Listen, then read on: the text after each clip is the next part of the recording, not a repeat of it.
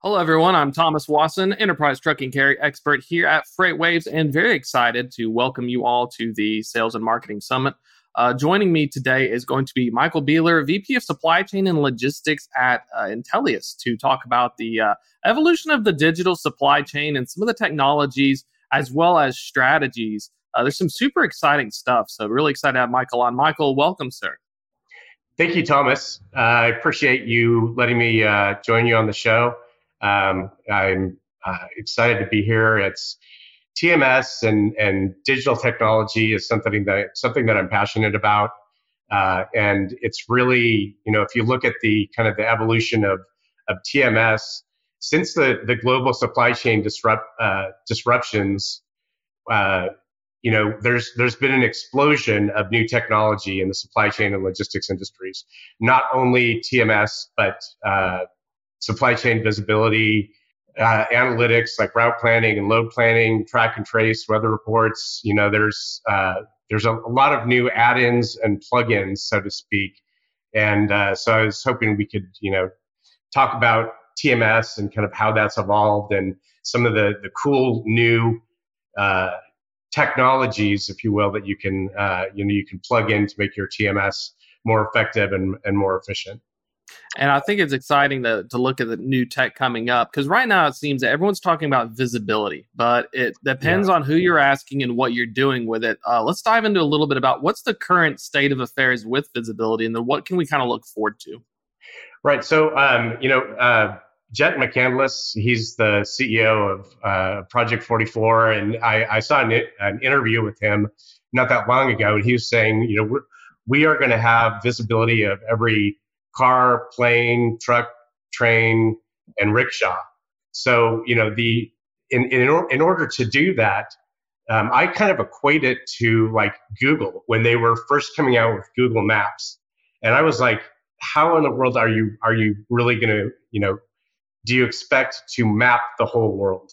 And you know, then I saw you know then then, then I saw their cars driving around and they're taking pictures and you know, then they're starting to use satellite technology. And, and sure enough, they came out with a product, Google Maps, which is, uh, you know, which is a, a daunting task for, uh, you know, to, to be able to, to do that.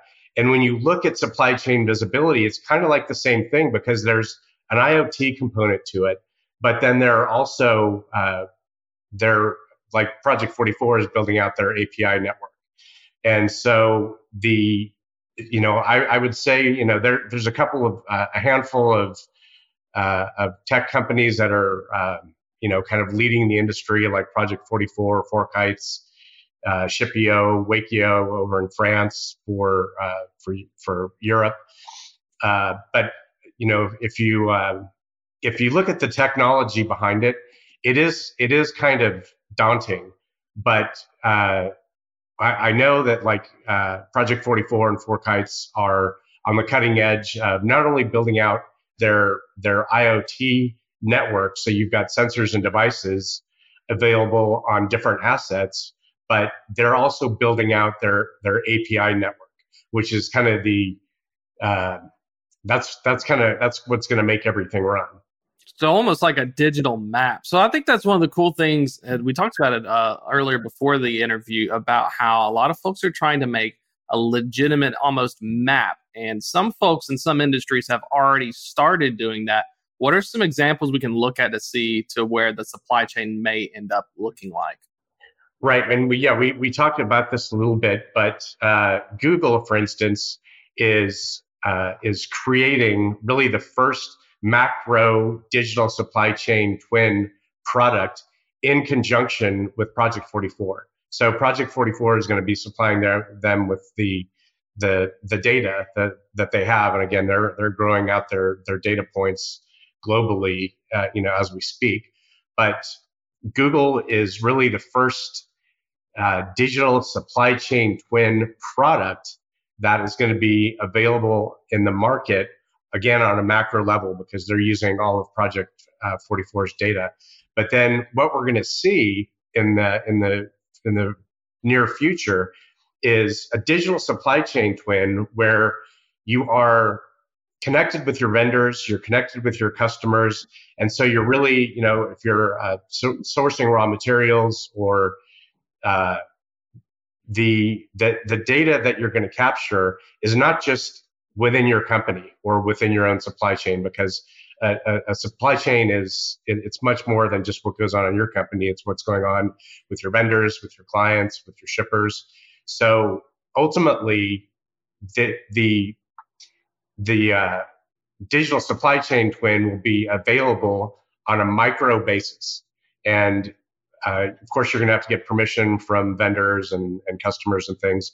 But ultimately, what we're going to see uh, is a digital supply chain where if there's something that's you know happens in a warehouse like we were talking about you can identify it and you can um, you can you can fix that in real time so that that's going to be the uh, you know real time visibility is is going to be the the thing that I think is going to uh, make supply chains much more efficient in the coming uh, in the near future. And we were talking about, this a little bit, and uh, so one of the things is how do we how do we look at that data, right? So we we've got a this big supply chain, and and you've got your your your operations, your trucker, your shippers, and you've got your vendors and you've got your customers. How are we going to make sense of all that data and how are we going to look at it? And there are companies right now. I, there's one uh, one in particular in Germany right now who's making a 3D model that is able to support a a digital twin or a digital supply chain twin. And although that although the digital twin technology is not really that prevalent in supply chain and logistics right now, it is very prevalent in, for instance, oil and gas. So I've uh, I've had a lot of uh, oil and gas customers and worked with them on different projects, and they actually use digital twins to uh, to for their um, their offshore rigs they actually use the digital twins to do inspections on those rigs. So they don't, so they can do an inspection at any time and they don't have to fly a helicopter out there and, and have a staff go out or a team go out and, and do all these inspections because sometimes they, they still do, but they're able to do a um, remote inspection via digital twins. So the, the technology is out there. It's being used in some industries.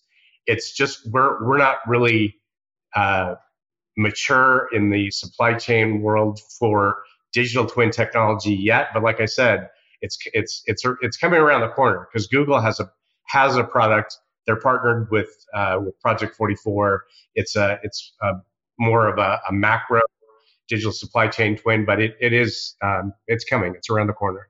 And for folks who are, want to learn more about what the digital supply chain twin and this new form of twin imagery is, that kind of like a way to uh, access it as another layer with being able to view everything? Or what's some of the fundamentals for folks who want to kind of sign up and maybe participate in this technology? So, so that's a great question. And when you look at a supply chain, uh, most people, when they're looking at their supply chain, it's being done. Maybe they have some kind of software where they can see some trucks moving around, and or you know they they're they're getting data on Excel spreadsheets or you know different different platforms, but they don't really have a uh, a visual representation of what their supply chain looks like, where their products are, where their you know where their products are, are moving, and what their vendors are doing, and when what their their clients are doing, and when products are going to be sent to their uh, to their clients. So it's going to really give us uh, real time visibility in like you know like a uh, like a Star Trek holodeck, right? So you can you can look at it and you can really see what's going on, and you're not just getting you know multiple data points and uh, and and trying to make heads or tails of that. You're you're really going to get a visual representation. Well, that's really fascinating because you could theoretically, by having this technology in the end state of visibility, I could, you know, go through with a 3D model, look at my supply chain and my, my network of hubs and distribution centers. And let's say I'm a purchasing or a planner and I say I need to make X number of items. Why is it taking so long? You could theoretically see the blockages at a scale to where it goes from either vendor, distribution center, and then you could kind of zoom in and find out which hubs, like how oil companies will say, why is my pipe not working as well? Let me zoom in on this rig. You can kind of dissect it without having to send like 1,200 emails. Yeah, it, it, exactly, because you've got a visual representation, and it's uh, you can you can comprehend it because you can look you're you're looking at the a picture of your you know of your offshore rig or of your supply chain or of your uh, your shipping network. So I think it's gonna it's gonna open up uh, really new opportunities to fix things on the fly quicker. And I want to kind of look into you talked about um, you know how oil and gas they're looking at as well when providing technology platforms like even TMSs. Uh, a lot of the legacy vendors are having a you know they're not getting these contracts and RFPs. Is there something where uh, you know oil and gas or lumber and other companies are trying to get into uh, you know leading edge, or is there something where big brand has an advantage for folks? That that that is a great question, and we touched on this a little bit. But um, you know, if if you look at the oil and gas companies specifically, um, you know they're they're dealing with Accenture, Deloitte. You know, they're they're dealing with uh, with some of these very large companies. But the the latest conversations that I'm having is that the oil and gas companies, and I, I actually have um, uh, large lumber company as well. They are looking at uh, some of the, the smaller technology companies, and they're actually they're seeing that the big guys don't necessarily have the the latest technology or um, cutting edge technology. They're finding that the smaller companies are coming to the table with better technology, and and so they're actually lowering their procurement barriers to let in smaller players because they feel that that they're getting a, a better a better product from some of these uh, smaller players. So, you know, the the the uh, the the FUD factor here is: are these smaller players going to be in the market? Are they are they still going to be around a year from now or six? You know, long term. And uh, I, I think the the the overall consensus with the oil and gas companies is, you know, the if we're a, a large oil and gas company, we are really going to partner with these uh, with these smaller tech companies, and we're gonna we're gonna make sure that they stay in business. We're gonna keep them afloat, and that's why they're they're lowering their procurement barriers to let other smaller players come into the market. And I think it's I think that's healthy because it's going to give it's it's it's going to improve technology for everybody. And looking at so like especially improving technology one thing i was fascinating is you're seeing an example of uh, like the energy sector and industry uh, moving forward with their supply chains. For the rest of our domestic supply chain what are some practical things uh, what are some things we need to consider as we're looking at all this technological choice and visibility platforms? Let's say that i'm one of those smaller customers that i want to get in on this i want to figure out how to eventually have a cool 3D holograph. Uh, what are some of the top tips I should be paying attention to as I want to pick and who do I want to partner with and what do I want to do? Yeah, well, so I mean, the the, the takeaways from this are uh, from from my side. Don't I mean there there is a vast selection of freight tech products. Don't let this, the the vast selection of freight tech products overwhelm you, um, and don't get sold on specific features by a, by a salesperson. So build your tech stack according to your business and don't let the don't let the, the tail wag the dog, so to speak. And and when in doubt, consult a professional. Um, there there are you know as I was we've talked quite a bit about uh, supply chain visibility, but then when you look at some of the other analytics that are, that are available, artificial intelligence and machine learning, robotic process automation, access to vast amounts of data. All of this is is maturing, and there there are going to be new products out in the market. But uh, you know, my my takeaway is, you know, don't don't let the vast selection of freight tech products overwhelm you. Uh, and uh, again, you know, build your tech stack according to your business. Look at what your business needs are, and then build your tech stack based on what what you're trying to do. And final thoughts here for folks who want to reach out as well, learn more about. Speaking of talking to the professionals, uh, how can they get in contact with you or your team to try and learn more uh, and, and, you know move themselves into the future, so to speak?